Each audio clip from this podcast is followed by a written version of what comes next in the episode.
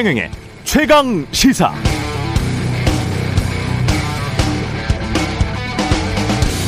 네, 2015년이었습니다. 코로나19가 발생하기 전이었는데 이때도 트럼프 대통령은 사실 백신에 대해서 매우 부정적이었습니다. 백신 맞으면 자폐증 생긴다. 이런 비과학적 음모론을 주장했었는데요.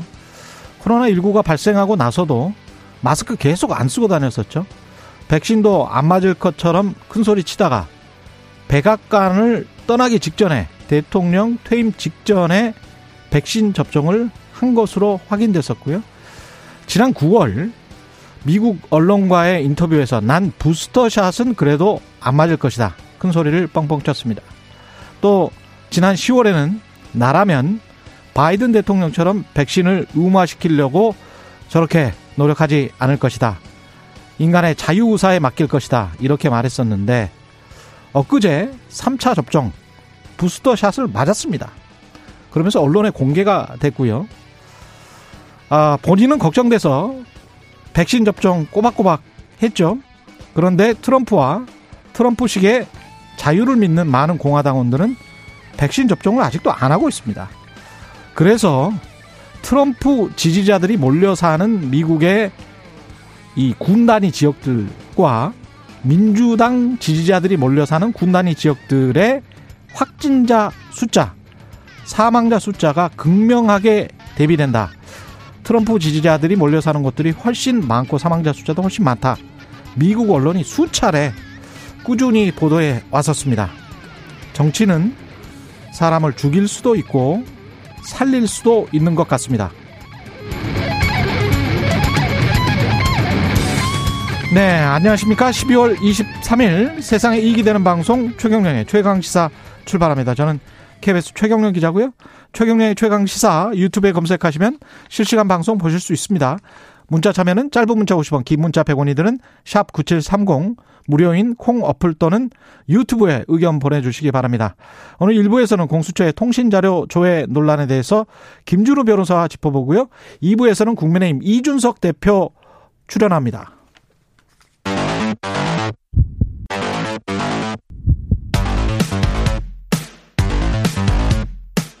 오늘 아침 가장 뜨거운 뉴스 뉴스 언박싱 자 뉴스 언박싱 시작합니다. 민동기 기자 김민하 평론가 나와있습니다. 안녕하십니까? 안녕하세요. 예. 이준석 대표 선대위의 모든 보직을 사퇴했고요. 국민의힘은 내홍에 지금 휩싸인 상황인데 조금 이따가 나오니까요. 네. 예, 짧게만 이야기하시죠 이건. 예. 여러 기사가 실렸는데 예. 동아일보와 이준석 대표가 인터뷰를 했거든요. 여기서 일단 중앙선대위에서 보직을 맡은 사람 전부 사퇴해야 한다고 주장을 했고요. 그리고 윤핵관에 대해서 이른바 얘기를 했습니다. 예. 윤석열 캠프 핵심 관계자에 대해서 얘기를 했는데 선대위 조직도에 없는 사람이라서 문제다. 그 사람은 부산을 벗어나면 안 된다. 부산을 벗어나면 전 국민이 제보해야 한다. 이런 얘기를 했습니다. 음. 부산이라는 지역구를 거론을 했기 때문에 장재훈 의원이라는 이런 저 쪽으로 해석이 되고 있고요.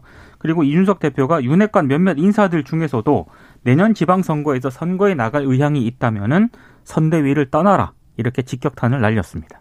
그 이준석 대표가 언론이나 이런 걸 대응할 때 말을 아끼지 않는 스타일이기 때문에 이게 바- 방금 말씀하신 인터뷰도 있지만 여러 가지 이제 언론의 인터뷰라든가 그리고 이제 여성 기자협회 가가지고 이제 한 얘기라든가 이런 그렇죠. 것들이 어제 보도가 굉장히 많이 됐어요. 여성 기자협회에서는 뭐라 그랬죠? 거기서 어, 이제 기자협회를 조수진 의원이나 이런 걸 겨냥해가지고 네. 이런 예. 부분을 겨냥해서 음. 여성 언론인 출신하고 갈등을 빚다가 여기 온 것에 대해서 대단히 특별한 일이다라고 생각한다라고 그랬고 음. 그다음에 끝나고 나서 이제 기자들이 이제 물어보면서 어, 대선에서 어떤 역할을 할 것이냐라는 거에 대해서 어 이준석이 없으면 그 선거 이긴다고 하는 사람들한테 물어봐라 뭐 이렇게 얘기를 하고 뭐 그랬는데 예. 어제 나온 모든 얘기 종합을 해보면 어떤 상황이었는지 그동안 아. 그게 다 적나라하게 드러납니다. 그래서 오늘도 나와서 그러한 적나라한 얘기를 많이 해줄 것으로 기대를 하고 있는데요. 예. 특히 이제 김건희 씨 대응 문제 이런 걸 놓고는 음. 전략도 없었다는 거잖아요. 선대위가 정말 다 나와가지고 감쌀 거면은 정말 모든 어떤 근거나 이런 걸 긁어모아고 감싸든지 음. 방어를 하든지 아니면 인정할 거 인정하고 사과하고 넘어가는 그런 전략이면 또 그쪽으로 이렇게 가든지 이준석 대표는 이제 후자였다고 하는데 예. 그런 것도 사실 결정하지 않고 다 각자가 자기가 난 이것도 잘하고 저것도 잘하고 하면서 후보에게 눈도장만 찍으려고 했다. 예. 이런 얘기 어제 했거든요. 오늘 더 구체적인 얘기가 나올 것인지 상당히 기대가 됩니다. 사실은 뭐 대학 교수 출신들 국회의원 8명 나와 가지고 네. 뭐 시간 강사와 관련해서 그럴 수 있다라고 인트 저 실제로 기자회견을 했잖아요, 이 사람들이. 그렇습니다. 근데 거기에 대해서 이준석 대표가 아니 그게 말이 되냐 이런 식으로 얘기를 했는데 아니 어, 떤 언론이 이거를 그대로 받아쓴 언론이 있어요. 네. 실제로도 이게 그렇습니다. 너무 말이 안 되니까 그렇죠. 아예 그 보도도 안 됐잖아요. 그러니까, 별로 화제 안 됐죠. 예. 그러니까 이준석 대표가 거기에 대해서 문제 제기를 했는데 예. 아, 국민의힘 일부 의원이 음. 그걸 또 쪼로록 윤석열 후보에게 뭐 전했다. 근데 그냥 그냥 전하는 건 있을 수 있는데 예. 네. 이준석 대표가 이렇게 선거에 협조를 하지 않고 있다. 그러니까요. 자기, 욕, 자기 욕심이 있는 것 같다. 이렇게 이제 얘기를 한다는 거죠. 일로 그러니까 마치듯이 이게 예. 마치 과거에 조선시대 구중궁궐에 암투 보는 듯해서 음. 아 이거 이대로 가면 정말 선거는 이길 수가 없다 이런 생각을 하게 만드는 것이기 때문에 예. 오늘 과연 어떤 얘기가 나올지 기대가 상당히 됩니다. 윤석열 후보는 전북대에 가서 극빈의 생활을 하고 배운 게 없는 사람은 자유가 뭔지도 모를 뿐더러 왜 개인에게 자유가 필요한지 필요성 자체를 느끼지 못한다. 그러니까 이 발언이 나온 맥락이 있는데요. 예. 어, 99개가 달라도 정권 교체라는 한 가지 뜻만 같으면 함께 할 수 있다고 했는데 예. 자유주의 정당이 차별금지법과 N번방 방지법 등 자유를 침해하는 사람과도 할 수 있느냐? 국민의힘이 지켜야 할 가치는 뭐냐? 이렇게 질문을 했습니다, 학생이. 음. 그러니까 이 학생 질문에 응답하는 과정에서 그 발이 나온 거거든요. 근데 어찌됐든 그런 맥락상 뭐 나온 발언이라 하더라도 저소득, 저학력 계층을 비하하는 망언 아니냐 이런 비판이 좀 쏟아졌고요. 그리고 어제 전북대에서 또 한 가지 좀 논란이 됐던 게 취업 애플리케이션 예. 이 발언도 논란이 됐습니다. 뭐라고 했죠? 그러니까 조금 더 발전하면 학생들 휴대폰에 앱을 깔면 어느 기업이 어떤 종류의 사람을 필요로 한다는 걸 실시간 정보를 얻을 수 있을 때가 올 것이다 이렇게 얘기를 했거든요. 올 것이다. 올 앞으로 것이다. 앞으로 올 것이다. 이렇게 얘기를 했는데 이 발언을 했을 때 당시 이제 학생들이 좀 웃었습니다. 예. 웃는 소리가 실제로 나왔고요. 예. 어, 참고로 예. 이건 도입된 지가 좀 됐습니다. 지금 저 이런 야. 애플리케이션은 좀 많이 있습니다. 휴대폰으로 택시 부를 수 있죠. 앞으로 어, 나올 겁니까? 휴대폰으로 택시를 부를 수가 있는데 근데 가끔 안 예. 오긴 안 오긴 합니다. 택시가 가끔 안 오긴 하는데 부를 수 있고 뭐 예. 이거 이, 이 취업도 이거 이거 구직 구인 이런 것도 이런 앱 많이 있는데. 많이 있습니다. 예. 그렇죠. 그 아예 기업에서도 저, 저도 이제 과거에 이제 뭐 소규모 이제 인터넷 언론사에서 일도 하고 그랬는데 예. 구직구인 할 때도 사실 그러한 이제 어떤 사이트나 그다음에 그와 연관된 애플리케이션을 통해서 이렇게 공고도 내고 음. 그걸 통해서 이제 사람도 구하고 이런 건 일반화돼 있거든요 이미. 예.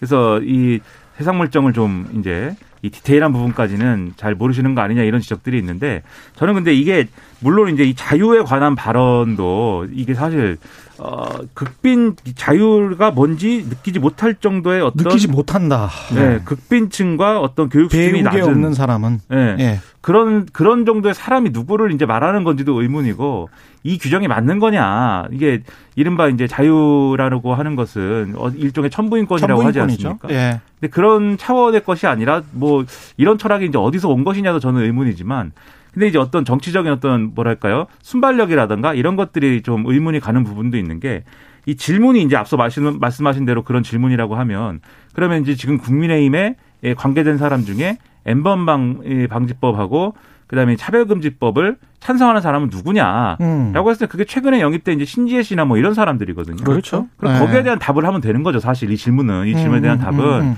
신지혜 씨 영입 의미가 이런 거다라는 걸 얘기하고 엠번방 방지법하고 차별금지법에 대한 설명을 하면 되는 거거든요. 예. 그래서 가령 이게 남에게 피해를 주는 거 피해를 주는 자유는 인정 안 되는 거 아니냐? 이거 이제 중고등학교 교과서에 나오는 얘기니까. 그렇죠. 엠번방 예. 방지법이나 차별금지법은 바로 그 남에게 피해를 주는 자유를 그걸 이제 바꾸자고 하는 그런 법인데 음. 다만 이런저런 논란이 있어서 같이 합리적으로 얘기를 해보고 그런 얘기를 해볼 수 있는 틀이 이제 국민의 힘이다 지금 음. 이렇게 설명하면 제 생각에는 그냥 끝났을 얘기인데 그 얘기를 할 수 없는 상황이었는지 이런 좀 뭐랄까 추상적인 가치에 대한 뭐 자신의 어떤 생각 이런 걸 막 얘기하다 보니까 이렇게 된 거거든요. 근데 이 본인의 생각이 좀 위험해요. 그렇죠. 아니 이게 저는 아주 쉽게 이야기를 하자면 자유를 잘 모르겠어요. 예. 사실 이 자리에서. 네. 이 가난한 예, 북한 주민들은 왜 자유대안의 품으로 옵니까? 자유의 필요성을 느끼지를 못하는데 오히려 자유로운 가난, 네. 가난했던 한국인들은 60년대, 70년대 왜 데모를 했습니까? 네, 자유 대안이라는 단어는 굉장히 오랜만에 아니, 전 이 수준에 원래 맞춰서 지금 약간 말씀을 드리는 거예요. 세대 차이가 좀 나요. 아니 우리랑. 자유 대화 자유 대안의 수준에 맞춰서 지금 말씀을 드리는 겁니다. 네. 아니 그러면 북한 주민들은 자유의 필요성을 못 느끼죠. 아무리 가난해도. 그렇죠.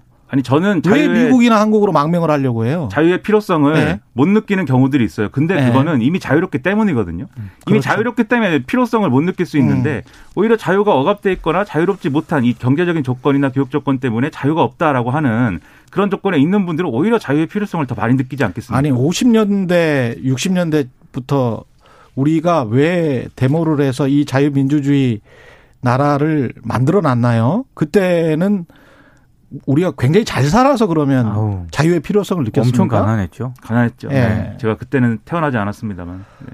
아, 이거는 좀 논리적으로도 말이 안 되고 가치관적으로는 이거는 좀 저는 좀 무서운 게 이게 그 미국의 19세기 말 20세기의 그 어떤 사상이랑 비슷해요. 이거 굉장히 위험한 생각입니다. 어떤 사람들은 정당하게 자유를 누릴 만큼 교육을 받고 그리고 중산층 이상의 생활을 해야 어떤 인간의 권리를 느낄 수 있고 향유할 수 있다라는 생각은 아 이거는 굉장히 위험한 생각입니다. 근데 이제 그 예. 부분에 대해서는 윤석열 후보는 정말 나름, 위험한 생각입니다. 나름 해명은 또 하고 있어요. 뭐라고 예. 했냐면 그렇기 때문에 그분들을 뭐 무시하거나 배제하는 게 아니고 그런 상태에 있는 분들을 도와주자라는 취지다 이렇게 얘기를 했는데 똑같이 미국 백인 중산층들이 공화당 우파들이 19세기 말에 20세기 초에 흑인 노예들에게 한 말이 그겁니다. 그렇습니다. 이제 그렇게 딱 그. 해명했는데 연민과 그 배려의 차원으로 시혜의 차원으로 인간으로 보지를 않아요. 네, 그래서 거기에 네. 대해서도 마찬가지로 음. 정의당이 어제 논평을 낸 게 있어요. 뭐라고 했냐면 그렇게 해명할 것으로 보이는데 음. 아직 이제 윤석열 후보의 해명이 나오지 않은 시점이죠.